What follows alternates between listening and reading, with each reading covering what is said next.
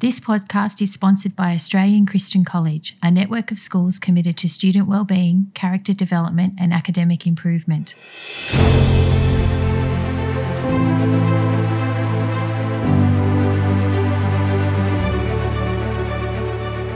Welcome to the Inspiration Project, where well known Christians share their stories to inspire young people in their faith and life. Here's your host, Brendan Core.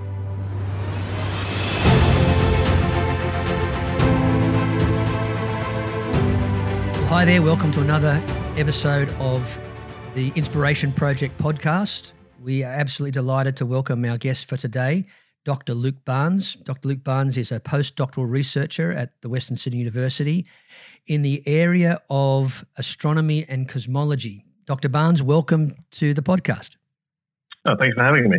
Um, can I ask by starting, what is what is cosmology? So cosmology is just the study of the universe as a whole, as an entire thing. So in, in astronomy, which is sort of the more general field, you might say, we, we study you know everything out there in the universe, but you might study how stars work or how you know galaxies form and rotate. Whereas for cosmology, we're interested in questions like what's what's the overall structure of the universe? What's it doing? You know, we know, for example, the universe expanding. That's something the whole universe is doing.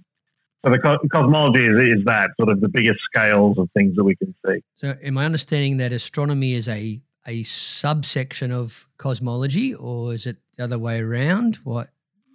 Uh, it depends who you ask. um, the way it's usually divided up is, is, is someone who calls himself an astronomer. So astronomy is basically the study of the universe. You know, um, so cosmology might then be a subset of astronomy, but in practice, you know, astronomy usually looks at individual objects uh, and it's more it's very observationally mm. driven. Uh, cosmology, I mean, there's obviously observations there as well, but it, it's it's asking the bigger questions of what the universe is doing as a whole. So mm. a, a, cosmologist wouldn't ask something like, you know, what's the nuclear reactions inside of stars? That might be relevant, but that's something mm. an astronomer would look at mm. or an astrophysicist. So one of the questions I'm going to ask is, do you spend your nights peering through telescopes? But obviously, that's not what you do. No, so uh, in particular within astronomy and, and cosmology, there's the division is between there's the instrumentalists, the people who actually make the instruments, that's its own sort of engineering thing, and then there's the uh, the observers who actually go out and look at you know look through the biggest telescopes that we have, uh, and then there's the theorists, which is what I am basically, which um, sort of you know astrophysicists, and so what so my job is you know, the equations and computers and trying to model things, trying to understand what the what the data means. In particular, you know, a certain pattern of light comes from the sky. What might be the stuff out there that's producing this light? So mm. it's a, sort of my job to make up a model and see if it works to try and understand what's out there. So let me take you back. Where did this interest of yours start? Were you a little fellow just looking up at the stars and captivated, or was it another moment in life where you realize this is what I want to commit myself to? So, I was a bit more of a dinosaur nerd growing up, to be perfectly honest. Mm-hmm. Uh, but um, in I was always sort of had a natural affinity for mathematics, and then through high school discovered that uh, you know physics. You know, you could actually work out things about you know the real world using maths. Uh, so that was a sort of major moment for me. Uh, and then I, I, I always studied, um, well, actually, first, first year out of high school into university, I studied surveying because I didn't quite know what I wanted. And I, I got offered a scholarship in that. But as part of that, I did first year physics and then realized, actually, no, that's what I want to do. So I did a physics degree. Mm. And then it, in the whole world of physics, uh, I discovered that, you know, astrophysics and astronomy and cosmology, that that was the, the stuff that really interested me really the most. Sparked your fire, huh? Yeah, so you started off by sort of surveying landscapes, and now you're surveying the cosmos. Yeah, yeah, too small. Yeah, just bigger horizons. Actually, push it back. Well, part part of it was in in surveying, like back in the day. You know, you know, there was the Great British Survey of India in like the 1800s, and mm. it was just you know, out there in the wild frontier, you just had a theodolite which just measures angles, mm. and uh, you know, you you do it, you know, doing a whole lot of hard work and tricky stuff. And these days, I mean, it's even more the case now. But back then, you know, the the, the instruments they use are so clever and intelligent that mm. you just sort of set it up and point it around and it does mm. all the hard work for you. So the thing that, that that's kind of the thing that turned me off surveying. It seemed like a field which was kind of solved. It's all done. Mm. But, you know, there's, no great adventures to be had. So is that part of what's motivating you in, in your current work? That it's a sense of adventure or a, a sense? Yeah, definitely. If you're, a, you know, part of, yeah, both of those things. There's, there's something that drives a lot of scientists, which is this thought that you know you, you could be the first person to know something. Mm. There's, there's a great there's a great enjoyment in understanding something about the way the world works that you get from from studying physics. That, that suddenly instead of studying anything really, but physics especially, the, the, the way the world's sort of put together and why it looks the way it does. And the thought of being the first one to understand something, mm. that moment of, of I get it and I get to tell everyone you know, something about the world is, is a real driving factor for, for a lot of scientists. Is that, is that the, the sort of thing that you have a, an achievement with your, your doctoral studies? Are you, you uh, doing something original and um, yeah, so adding to the uh, knowledge base. Yeah, so I, I, did my PhD as as everyone does when you have to. That's, that's sort of your apprenticeship to become a scientist. Um, so I went to Cambridge to do that. But yeah, the, the the whole point of a PhD is to sort of push through. There's there's the sort of collective mass of what we've discovered so far about you know one field of of study, and to, to learn where we are and to sort of push through to the sort of frontier to press it forward a bit. So mm. um, there's, there's catching up with what we know already, but then the whole point of the of your apprenticeship, of your PhD, is to then discover something new to go and, and push you know the frontiers of knowledge forward in an area that no one's done before. So can I ask we not that myself or any our listeners might begin to understand, but what are you working on at the moment? What what's the thing that's what am I working on at the moment? Well, so um, my main field of study at the moment is what's called galaxy formation. Mm. Uh, so we want to know. So as we, you look out in the universe, and we know that there are stars, um, but as we look on larger scales, the, the, universe is not just stars randomly scattered around. For reasons that we are trying to understand, we have a pretty reasonable handle on, I think. Uh, but stars are collected into groups of sort of 10 million to a trillion, 10 billion to a trillion stars. You know, you know in in a in galaxies, and there's sort of roughly two types of galaxies. So why is the universe arranged that way? Mm. And part of my research is, uh, is looking at computer simulations to start with the way we think the universe started off. That's roughly smooth with some lumps and bumps, and then gravity pulls things in as the universe expands. So structure starts to form. Yeah, uh, and we can see that process happen in our computers, and we look at the end product and see if it looks like something that you know is there um, so, out there in, in, in the universe. Again, a very um, novice question, but uh, how can you be sure that what's going on in your computer matches what actually went on in real life? So, for anything to be a scientific theory, it, it has to be able to answer questions like if, if your idea was correct, what would I expect to observe? So if you think the sun, you know, runs on certain nuclear reactions and has a certain structure, that's all great and wonderful. All you're doing is just having some fun with some equations until you start to answer a question like, okay, what would I expect the, sun, the color of the sun to be? What would I expect the brightness of the sun to be? What would I expect you know, variations and would I expect you know variations in the sun over a certain time scales? So for any idea, scientific idea. What makes it a scientific idea is that at some point you can say, okay, if this idea were correct, what I would expect to see is something along the lines of dot, dot, So, so when we do this for these simulations, at the end of it, we have a representation of what we think the structure of the universe might be. And so we can ask, okay, if I took a you know telescope and I actually looked out into the sky, the in inverted commas of my pretend universe, what would it look like? And then I compare that to what I see in the real really universe. See. Yeah, right. Yeah. And if they're the same, then that's good. It doesn't mean my model's totally correct, but it means it's sort of passed the test. Mm. If they're definitely not the same, then we can throw that away. We've got to start again. Mm. So in this way, we sort of build our way up to to what we think is a reasonable picture of the universe. So you so you're looking for correlation between what you what your models are predicting and Yeah. And what is actually observation. And that, that is essentially scientific method, isn't it? Hypothesis, prediction, observation, line it up against hypothesis. Does it does it work? Yeah.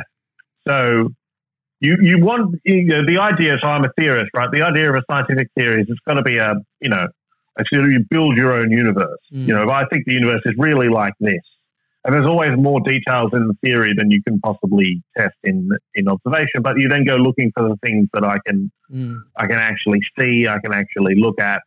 Um, you know, w- w- what, how would the galaxies be arranged in the universe if this idea were true? What, what would they? How would they be rotating relative to how big they are, and all th- these sorts of ideas. Mm. So your your professional work is all based around trying to find truth, find what is real, finding evidence for that. Hmm. But I I also know that you're a person of faith. Mhm. How how do you reconcile those things, which many people would put in completely different camps of of uh, legitimacy or of or ways of knowing? Yeah, so I find that there's this this idea going around that you know, faith is a way of knowing something.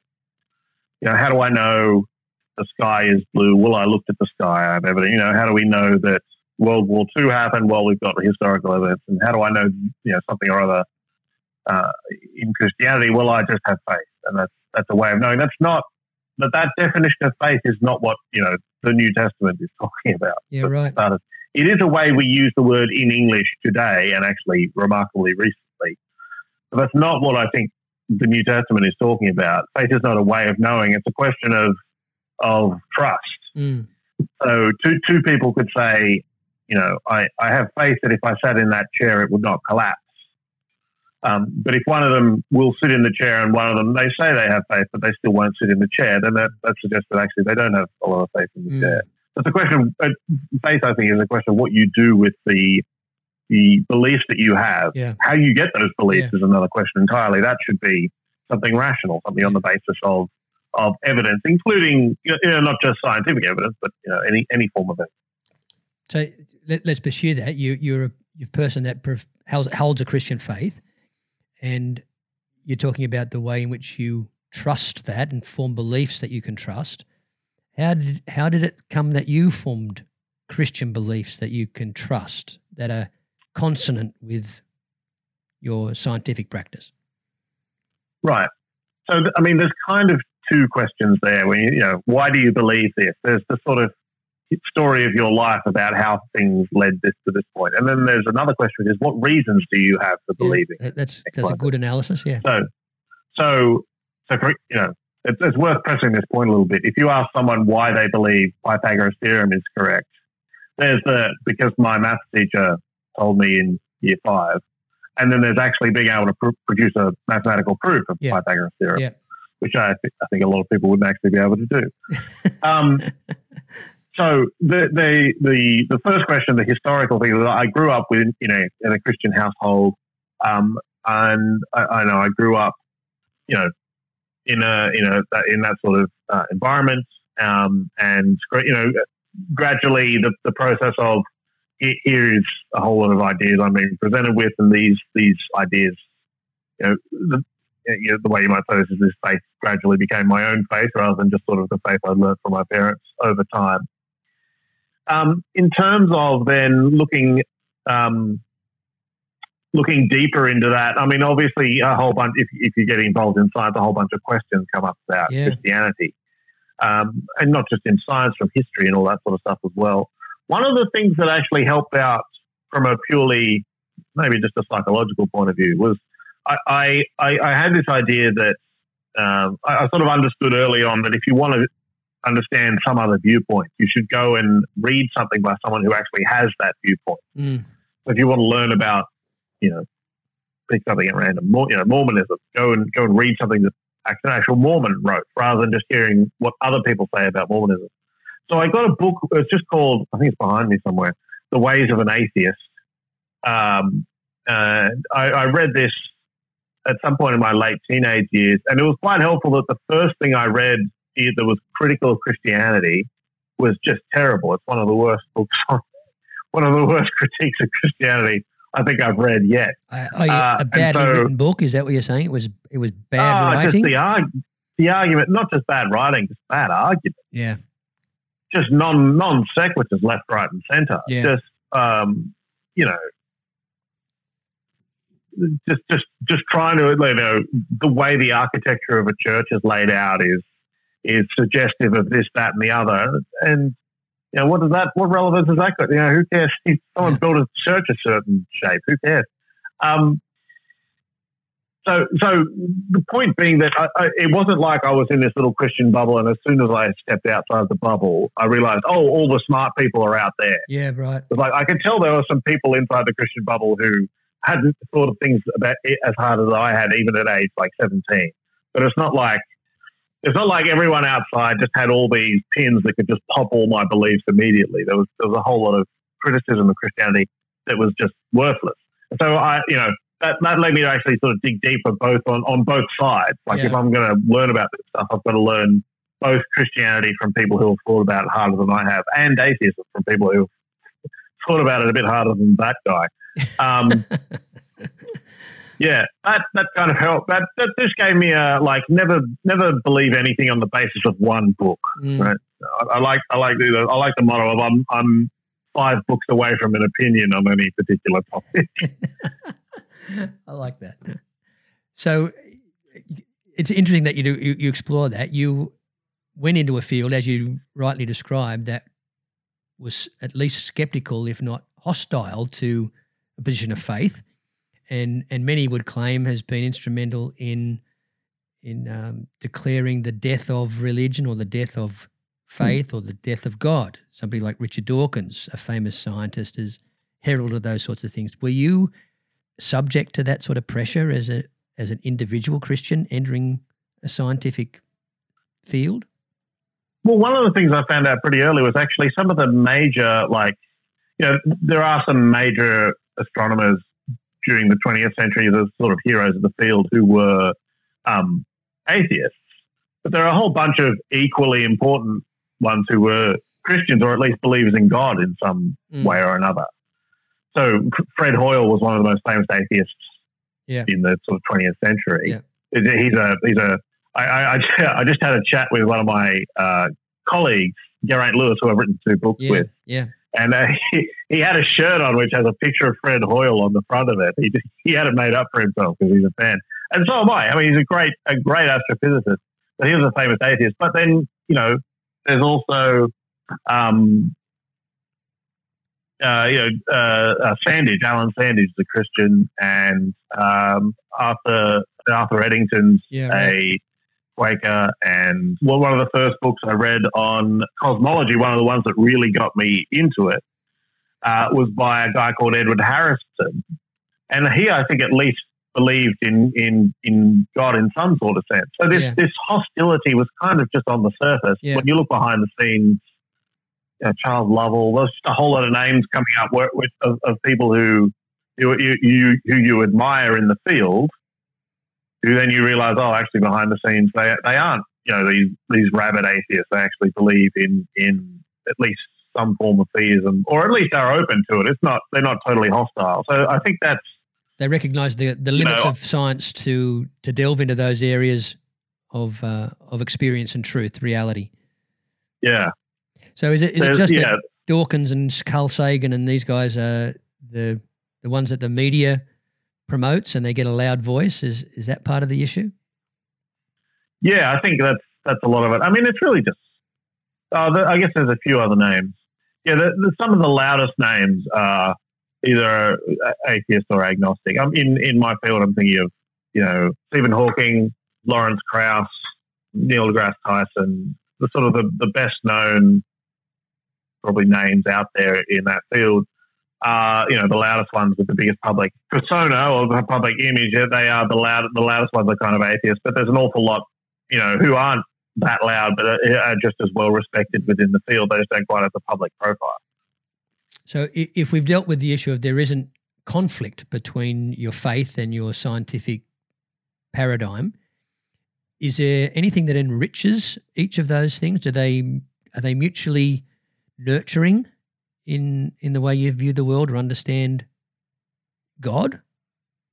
Yeah, absolutely. So one of the main things is just realizing that, that one of the things that started the scientific revolution in the first place, you know, was that the that you know, people thought there would be a rational order I could find in nature because they thought there was a rational mind behind yeah. nature. Yeah, that was that was there in the first place. So you know, it, it, takes an awful lot of effort to go out there and think that you're going to. I think that by looking at the world, you can work out a, a way under underneath it. Yeah. Um, one of the pioneers of you know science as a method rather than science, you know, actually discovering things was uh, Francis Bacon. Mm-hmm. Um, the way that he actually he died was he was he was stuffing a, a, dead chicken full of snow to work out whether it would preserve it better, and he got I think pneumonia and oh. passed away. Um, I tell that because if you don't, in the early days of science, there's there's no real knowing what kind of experiments you should be performing. It, it takes a couple of hundred years of people trying to do a lot of different experiments and trying to put all this information together to actually work out what's going on in science. And so stuffing a chicken full of snow seems like it might be a reasonable idea. But the, the thing that drove them on to to try and look deeper to find a rationality in the universe is precisely because they thought it had a creator.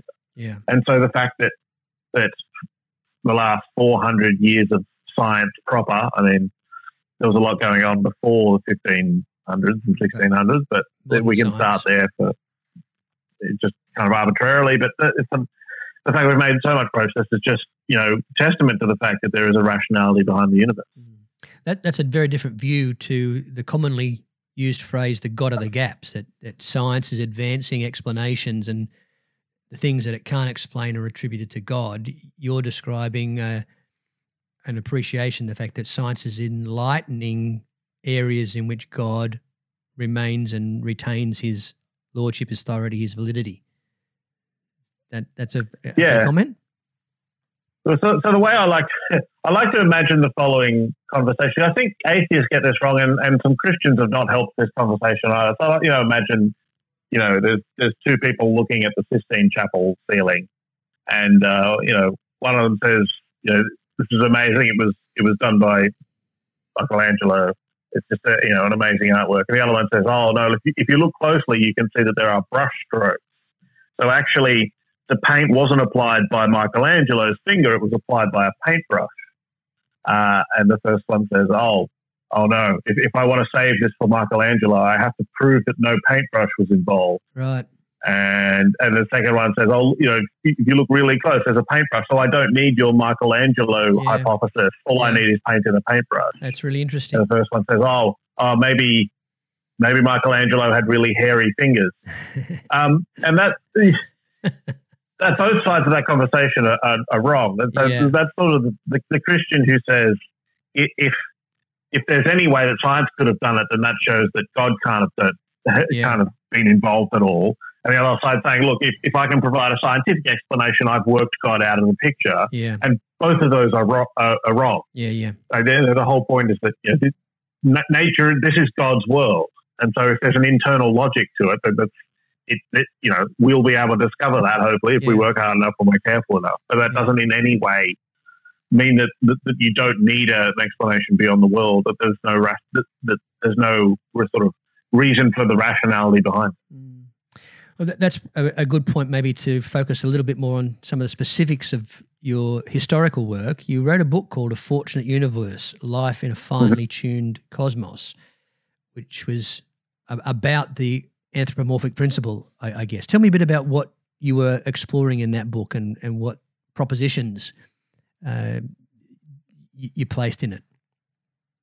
So, most of that, so I, I wrote it with um, Geraint Lewis, who I, I mentioned before with the, the shirt. Um, uh, so he's an atheist. So he, he interesting you know, doesn't believe in God. So we wrote the book together. He's a colleague of mine.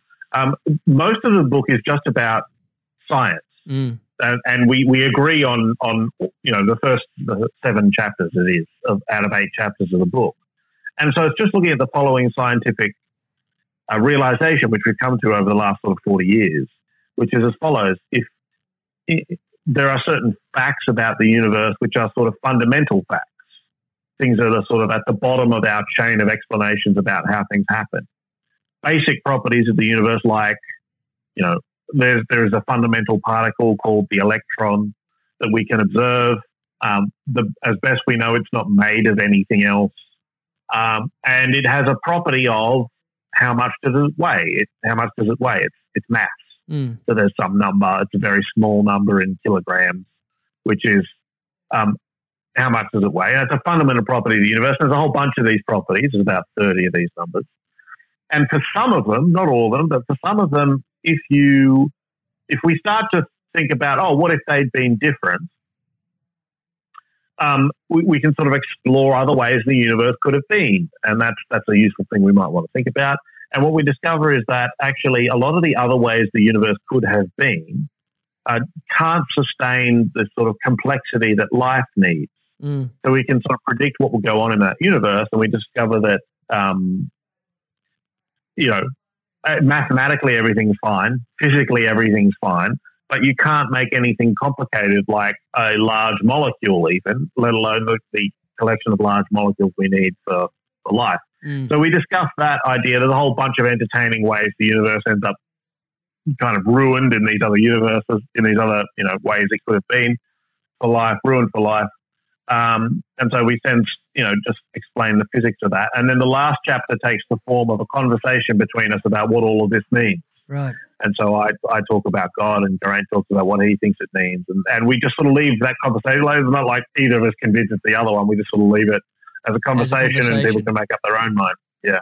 So in, in the from your side of the conversation, the finely tuned nature of the universe leading to the fact that if if there was minor variations in X number of those those fundamental factors, mm-hmm. humanity, intelligence, rationality couldn't exist. And and for you, that's that's an argument in support of a, an intelligence behind the universe. Is that the, the statement? Yeah, I think it is. It, well, the way I'd say it is, um, let, us uh, put yourself in the shoes of a certain worldview.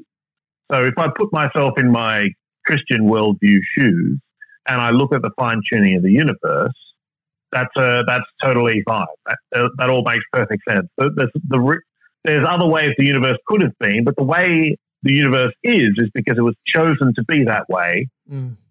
by an intelligent creator. Mm. And it, one of the reasons it might be that way, but maybe not the only reason, is is one of the reasons the universe is this way rather than some other way, is so that it can sustain physical life forms like us. So you can mm. make complexity, you can make you can make agents like us who can have morally significant lives. Mm. You know, we can do things. So all of that fits together nicely. Okay, now let's put ourselves in, say, the atheist shoes, and, and uh, in particular, uh, what's called naturalism, the idea that the physical universe is all there is. Mm. But that's that's all there is. So there's no God, but there's nothing else as well, no spirits or anything, just the physical universe. And now think about the fine tuning, and now things things seem to get a little bit uh, worrisome mm. uh, because the, you know, Dawkins has said things like, you know, the universe at, at, bottom has no design and no purpose and no, you know, no meaning or anything like that. Cold, so it better be the case. Mm. Yeah, it better be the case when we look at the bottom level of the universe, which is what he's talking about, right? I mean, that's physics, it's not biology. He better be asking us. Mm. when we look at that bottom level, there better not be anything that looks designed or anything that looks special or anything that, that, that, that separates this universe off as something remarkable compared to other ways the universe could have been. Yeah. Because on, on, on naturalism, there's no reason why it's this way rather than some other way. It just is some way, and that's all there is to it. And so fine tuning, it's totally comfortable in your Christian shoes, and if you're a naturalist, then then then it's it's pretty uncomfortable. It, yeah. it starts to look like you know some of your assumptions about the universe aren't panning out. So let me ask you this: People would have heard of the notion of a multiverse, that mm-hmm. we just one of millions of possible universes. Is is that a concept that flows legitimately out of the mathematics, or is that an attempt to satisfy this idea of well, we happen to be a design or a, a universe that has the appearance of design, but it's just because it's in the the multitude of possible variations. Hmm. So actually, this is this is the option that Geraint goes for in the book. So we, we have a long discussion at this point. Um, I, in the end, I don't much care where the idea comes from. I mean, where a scientific idea comes from in the first place is a pretty weird. You know, they, they come all over, from all over the place.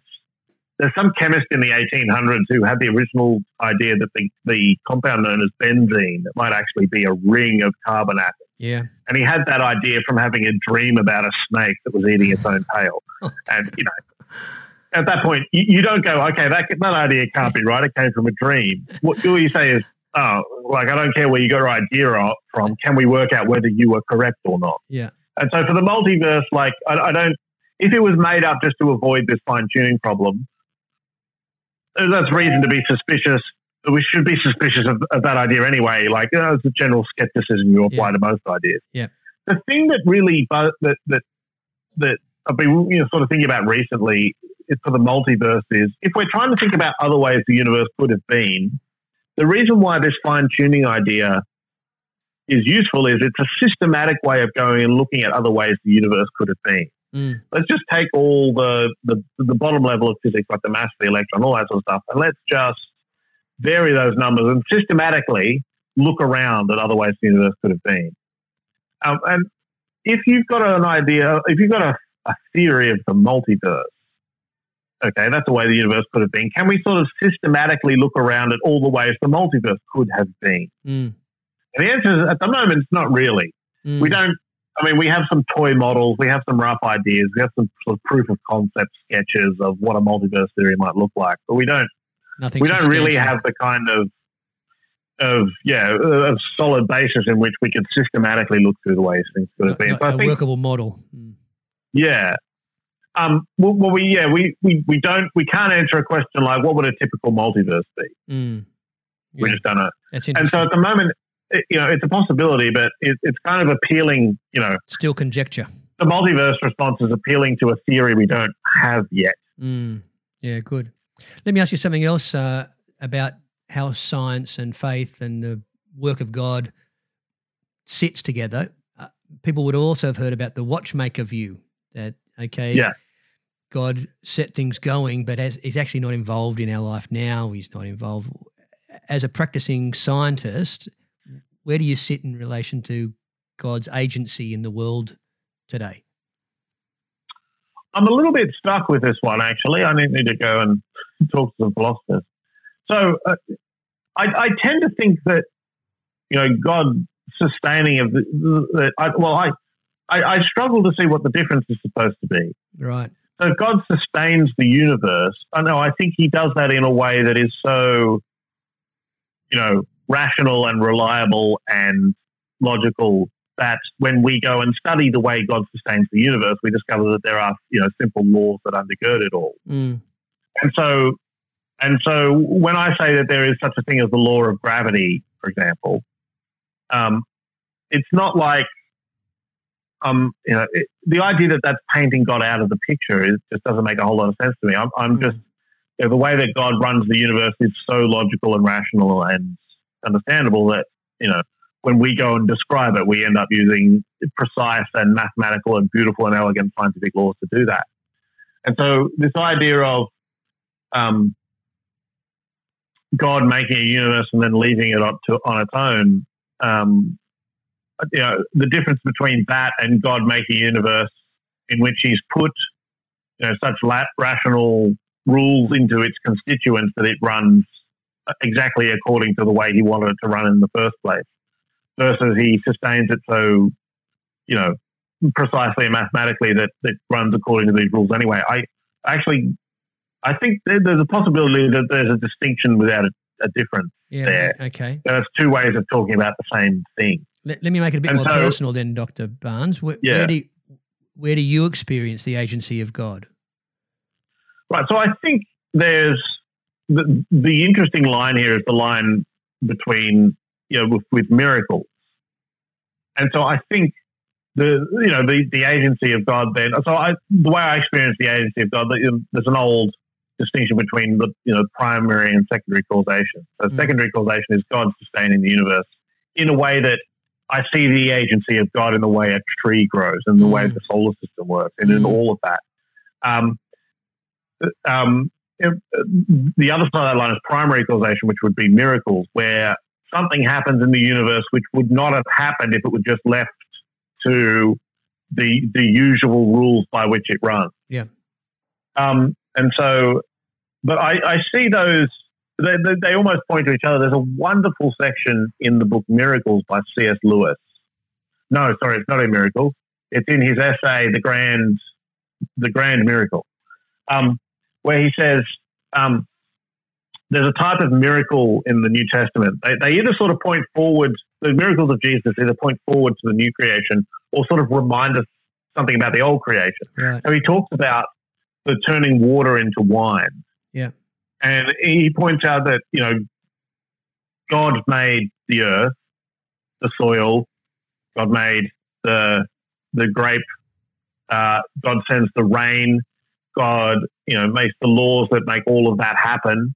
You know, all of this is according to those laws. It's not like it's, it, it's outside science. Science is discovering what God has done in the universe and and you know God causes you know sustains the process of fermentation, and so from you know as long as there has been wine, God has been turning water into wine. Mm. You know, it, it, it, He has always been turning water. Yeah. Every time you've had wine, God has turned water into wine. Yeah, right. You know, at one time at a wedding in Cana, He did it a bit quicker, yeah, and on a smaller scale, yeah, um, just to to, amongst other things, to sort of tell us who this person was who was yeah. doing it, but also to remind us that all yeah, that's wine good. is God turning water into wine. That's good. And so, uh, you know, I do see, you know, I, I, you know, the resurrection's obviously the big one. That's something that wouldn't happen if God hadn't intervened there. But again, it's that's they point some of the miracles they point towards yeah. God's. Yeah. Yeah.